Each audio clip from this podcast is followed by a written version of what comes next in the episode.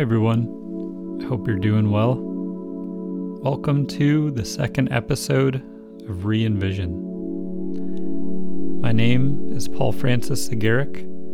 I'm a brain cancer survivor turned wellness coach, offering guidance on various breathing, body, and mental restorative and self regulating practices, as well as guidance on healthy lifestyle changes and outlooks, which all helped me get through a very dark time in my life, as well as maintain my physical, mental, and spiritual well being to this day. The rest of my life is dedicated to sharing with the world the practices and ideas which have helped me out in life. So I plan on having this podcast contain a mixture of sharing bits and pieces of my story, because I believe stories are meaningful, changes that I've made in my life, practices which have brought balance to my life, and ideas that I feel are worth contemplating if one is looking to bring balance into theirs. At some point throughout each episode, I will guide through a very simple and effective practice which you can follow along with and see what you get out of it. The content in this podcast is not intended to be a substitute for professional medical advice, diagnosis, or treatment. Always seek the advice of your physician or other qualified health provider with any questions you may have regarding a medical condition. Never disregard professional medical advice or delay in seeking it because of something you've heard on this podcast. I, Paul Francis Zagaric, disclaims any and all liability to any party for any direct, indirect, implied, punitive, special, incidental, or other consequential damages arising directly or indirectly from any use of this podcast content, which is provided as is and without warranties. That all being said, let's just go ahead and start off with a mini practice today before I jump into uh, where I left off with my brain cancer trauma story. So, wherever you're at, as long as you're not driving or operating machinery or underwater in the tub or anything, let's just together go ahead and just turn our attention inward for a moment.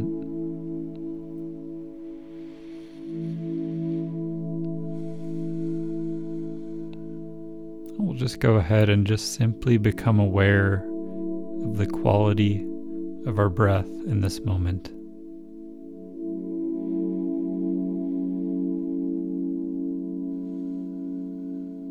Take a second to notice the speed of our breath, the depth of our breath.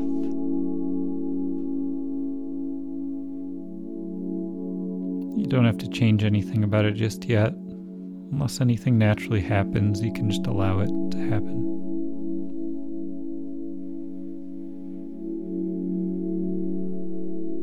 But just how we would check in with a close friend or family member. Just practice our listening skills and just see how our breath is doing.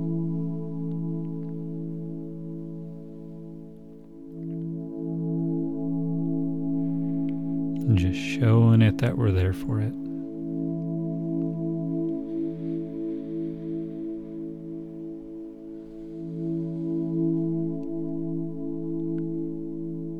Then together we can just go ahead and just simply become aware, just how we did with our breath, just become aware though of how we're currently holding our physical body in this moment.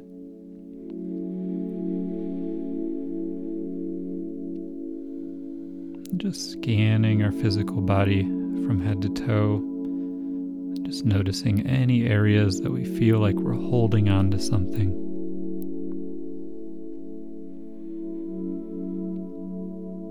Again, we don't don't necessarily even have to change anything. unless it naturally happens if there's a release of sort or something. But just taking a moment to check in just how we did with our breath, but with our body, just like we would with a close friend or family member.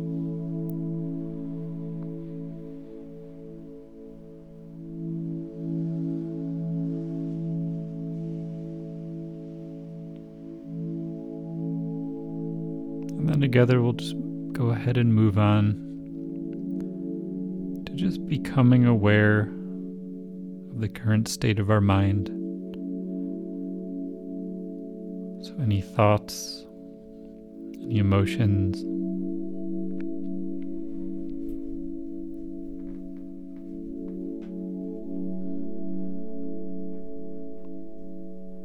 And again, just becoming aware is all we're looking to do here.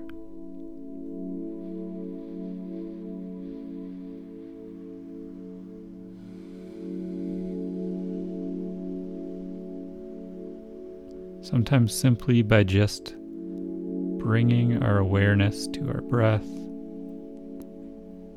bringing our awareness to our physical body, bringing our awareness to our thoughts we feel.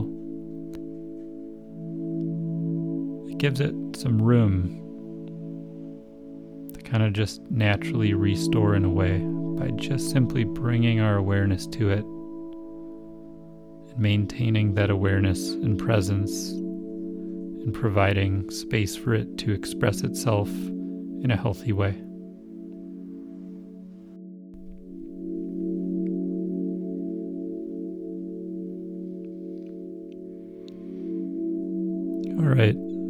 So to go back to where we left off in the first episode with my cancer and trauma journey story,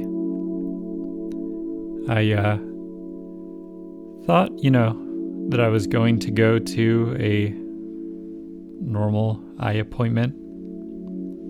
Went to see an ophthalmologist again because I had some double vision that I was experiencing for some time now and I was diagnosed previously as having Bell's palsy. So I kind of just thought the double vision was from Bell's palsy, which led me to the eye appointment. And it was from there that the ophthalmologist tossed around the words brain tumor being a possibility. And he asked if if I'd feel comfortable going to the ER across the street. And you're welcome to uh, revisit the first episode if you'd like, or if you haven't listened to it yet, just to hear that funny little story. When I first went into the ER just because my eyes were dilated and uh, they thought that I was maybe like on acid or or mushrooms having a, a bad experience thinking that I was gonna die. But uh yeah no it uh, ended up being some brain tumors.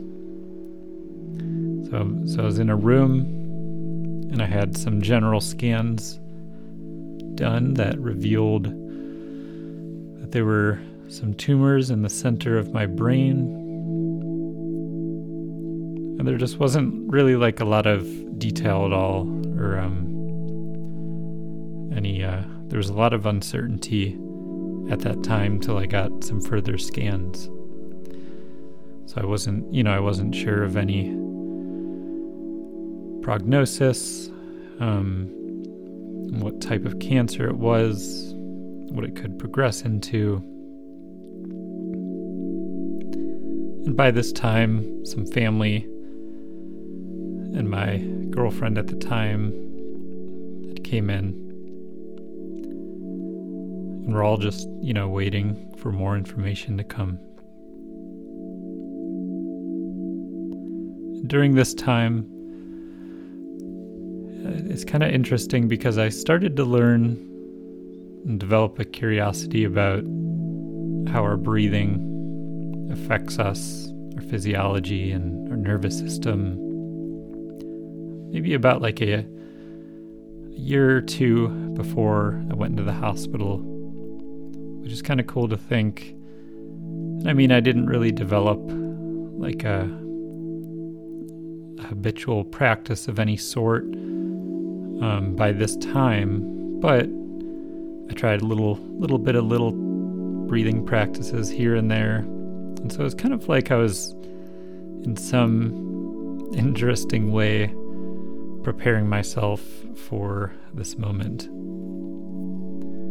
And so while I was in the hospital bed, in the room with my family, girlfriend, and with doctors, coming in and out with little bits of information, and just all the uncertainty and all the wild emotions and thoughts that were just blasted towards me. Um, it was kind of nice that I could just begin to come back to my breath for some sort of comfort. And it did definitely help me remain somewhat calm during that time.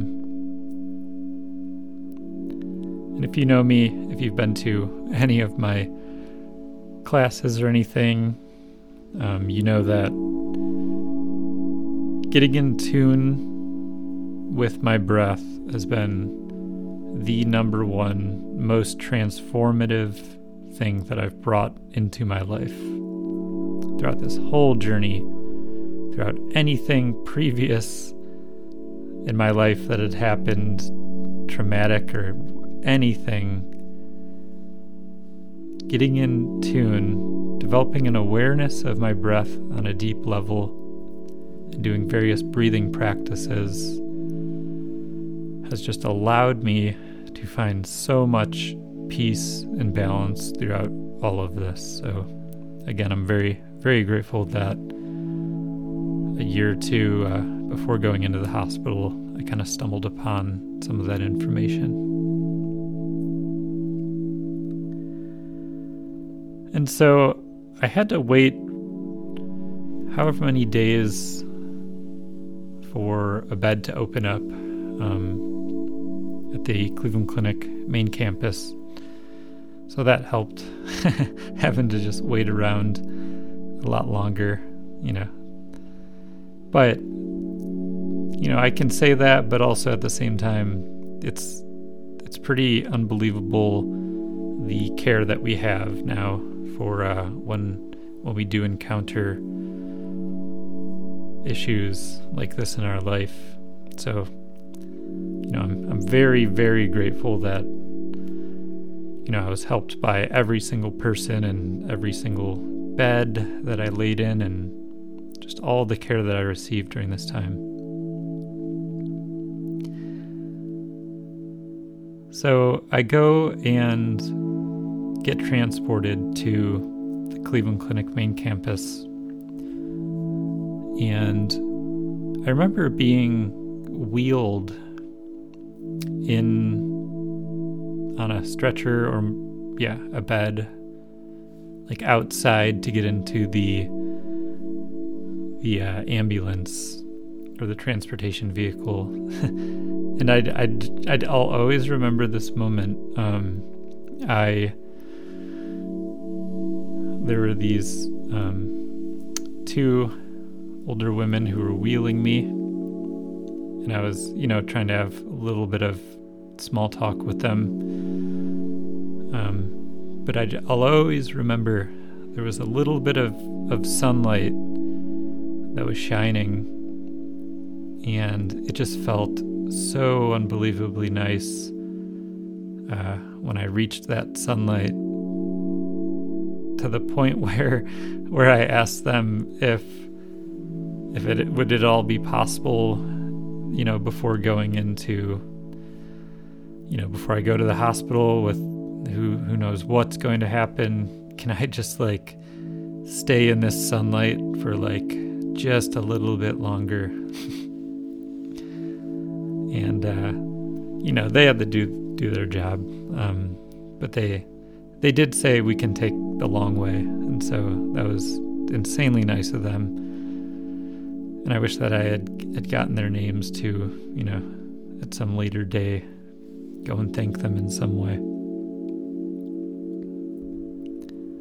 So I arrived at the Cleveland Clinic, and the first place that I actually stayed for a few days or so was in the ICU before I had gotten my brain surgery. And in the ICU, there were maybe at least like four other patients. And what was dividing us was really just a, a thin hanging sheet. So there wasn't really a whole lot of privacy, and you could tell, you know, by the noises that you were hearing coming from them throughout the night um, that they were just in a lot of pain and, and discomfort.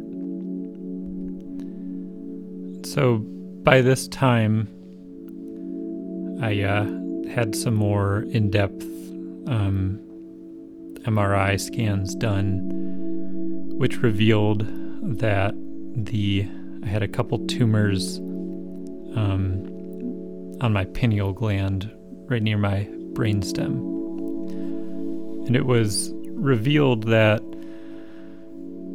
the tumors were causing a pressure buildup of the fluid that circulates throughout your brain and spine called cerebral spinal fluid. And that's what was causing certain symptoms and damage to begin to arise. And so I had this brain surgery scheduled for them to go in, get a biopsy, as well as release some of the pressure buildup that was occurring with that fluid, causing certain symptoms to arise. I was almost about to have to have a shunt placed that would come out behind my ear, um, where if they weren't able to totally figure out the pressure buildup, if it were to happen again, it would have some place to release outside the back part of my ear. I'm very grateful that I didn't have to have that happen. Although I would, you know, be grateful if I did have to have it happen because it's amazing that that technology exists and, you know, can save lives. So, leading up to my brain surgery, I did start to um, experience some heightened sleep deprivation. Kind of for obvious reasons, of course. You know, I was in ICU and I, you know, I was about to have brain surgery. So just under high amounts of stress. So I'm sure my cortisol levels were just like through the roof, keeping me awake. But also, like I said in the first episode, for some months I was starting to begin to experience some pretty bizarre issues with my sleep, with staying asleep, as well as getting to sleep. And so, for maybe three days or so straight before my brain surgery, I just did not get a single wink of sleep, like nothing at all. Which, of course, still kind of seems normal given the situation. Um, and we'll we'll get a little more into what that sleep deprivation turns into after after my brain surgery. And so I'll always remember I had this nurse, this older lady who had some very just very warm, loving, motherly energy to her. I'm just insanely grateful that she was there during that time. And I'm gonna kind of butcher what she told me before going into surgery, but she could just sense, of course, you know, that I was not in a good mental place. And she was, you know, trying to ease my mind. And she just said something along the lines of how, you know, there's going to be a brain surgery, um, but there's, you know, all these people who really, really know what they're doing, and it's going to get done in the best way possible. And so, whatever is going to get done is going to get done. And the best thing to kind of do in the meantime is just surrender and let happen whatever has to happen. And I don't, you know, it's a very simple, simple thing to say to someone to kind of ease their mind, but just whatever delivery that she had in her presence combined with it, it was just perfect for that moment and gave me some sort of, of comfort before I went into surgery. So I held my breath and went in.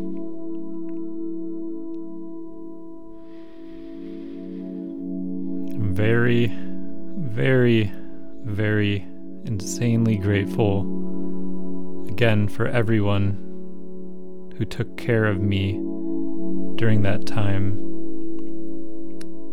And I'm very happy to say that the surgery went very well.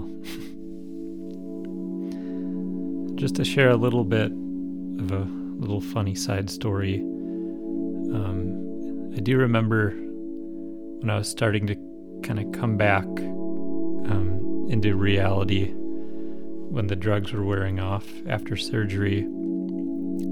I, I remember hallucinating that the actress from the show The Nanny, because I watched it uh, quite, quite often when I was younger. My mom was a big fan of it. Um, but for some reason, the actress that plays the nanny, Fran Drescher, I believe her name is, um, was just laying next to me, just kind of hanging out with me uh, when I started to come back to reality after my surgery, which was kind of funny. And so at this point in my journey, um, after having brain surgery, getting the biopsy, getting a little more uh, information and, and clarity on what the cancer was and everything. Um, I am about to dive into a very traumatic experience that had happened during this time after surgery. And I think that I'm just going to wait till the next episode to to jump into it just because I'm sure I'll sit with and talk quite a bit about it and continue to just digest what happened, but it's something that really really shook my core. Um, which to this day I've I've worked on you know kind of digesting it and shaking it out of me and I've come a very long way but there's this one pretty specific moment.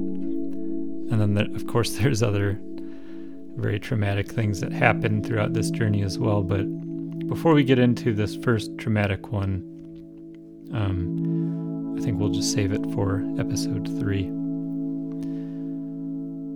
So, again, thank you so much for giving me your ear, having me walk through this, you know, to continue digesting everything that had happened during this time, as well as just, you know, share my story so that you can become a little more familiar with me and hopefully, you know, try out the things that helps me out getting through this dark time of my life as well as maintain balance to this day. So we'll go ahead and just end with a pretty simple practice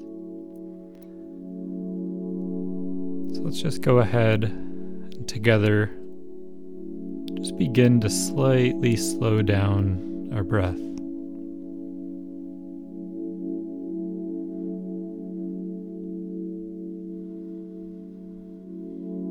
Not forcing it to go too slowly, but just slightly slower than we were initially breathing.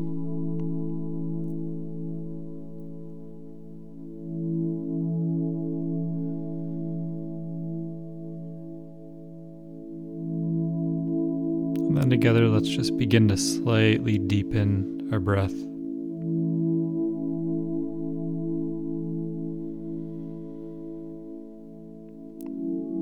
And again, not forcing it to go too deeply, but just slightly deeper than we were initially breathing.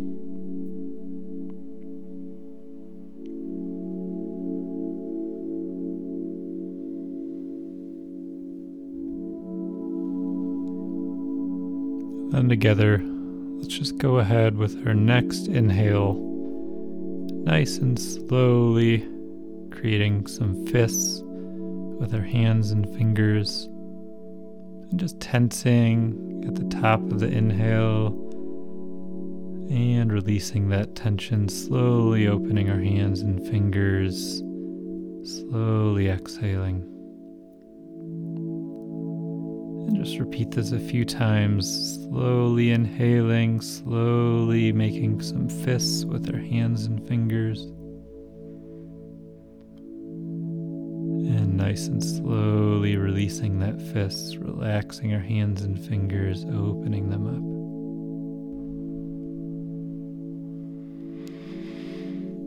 I believe that every one of us has a gift at our core to contribute to the health and well being of this world we live in. And when supplied with the right tools, knowledge, and community support, together we can thrive. So, with this podcast, alongside sharing my cancer journey story, I will continue to share restorative and self regulating practices and ideas which I believe can help us in doing so. You're welcome to visit my Instagram, Mindset Guidance with Paul, where I post my content and any future classes, as well as visit my website, mindsetguidance.org, to learn a little bit more about me and what I offer. Thank you all for tuning in again and giving me your ear. I appreciate you.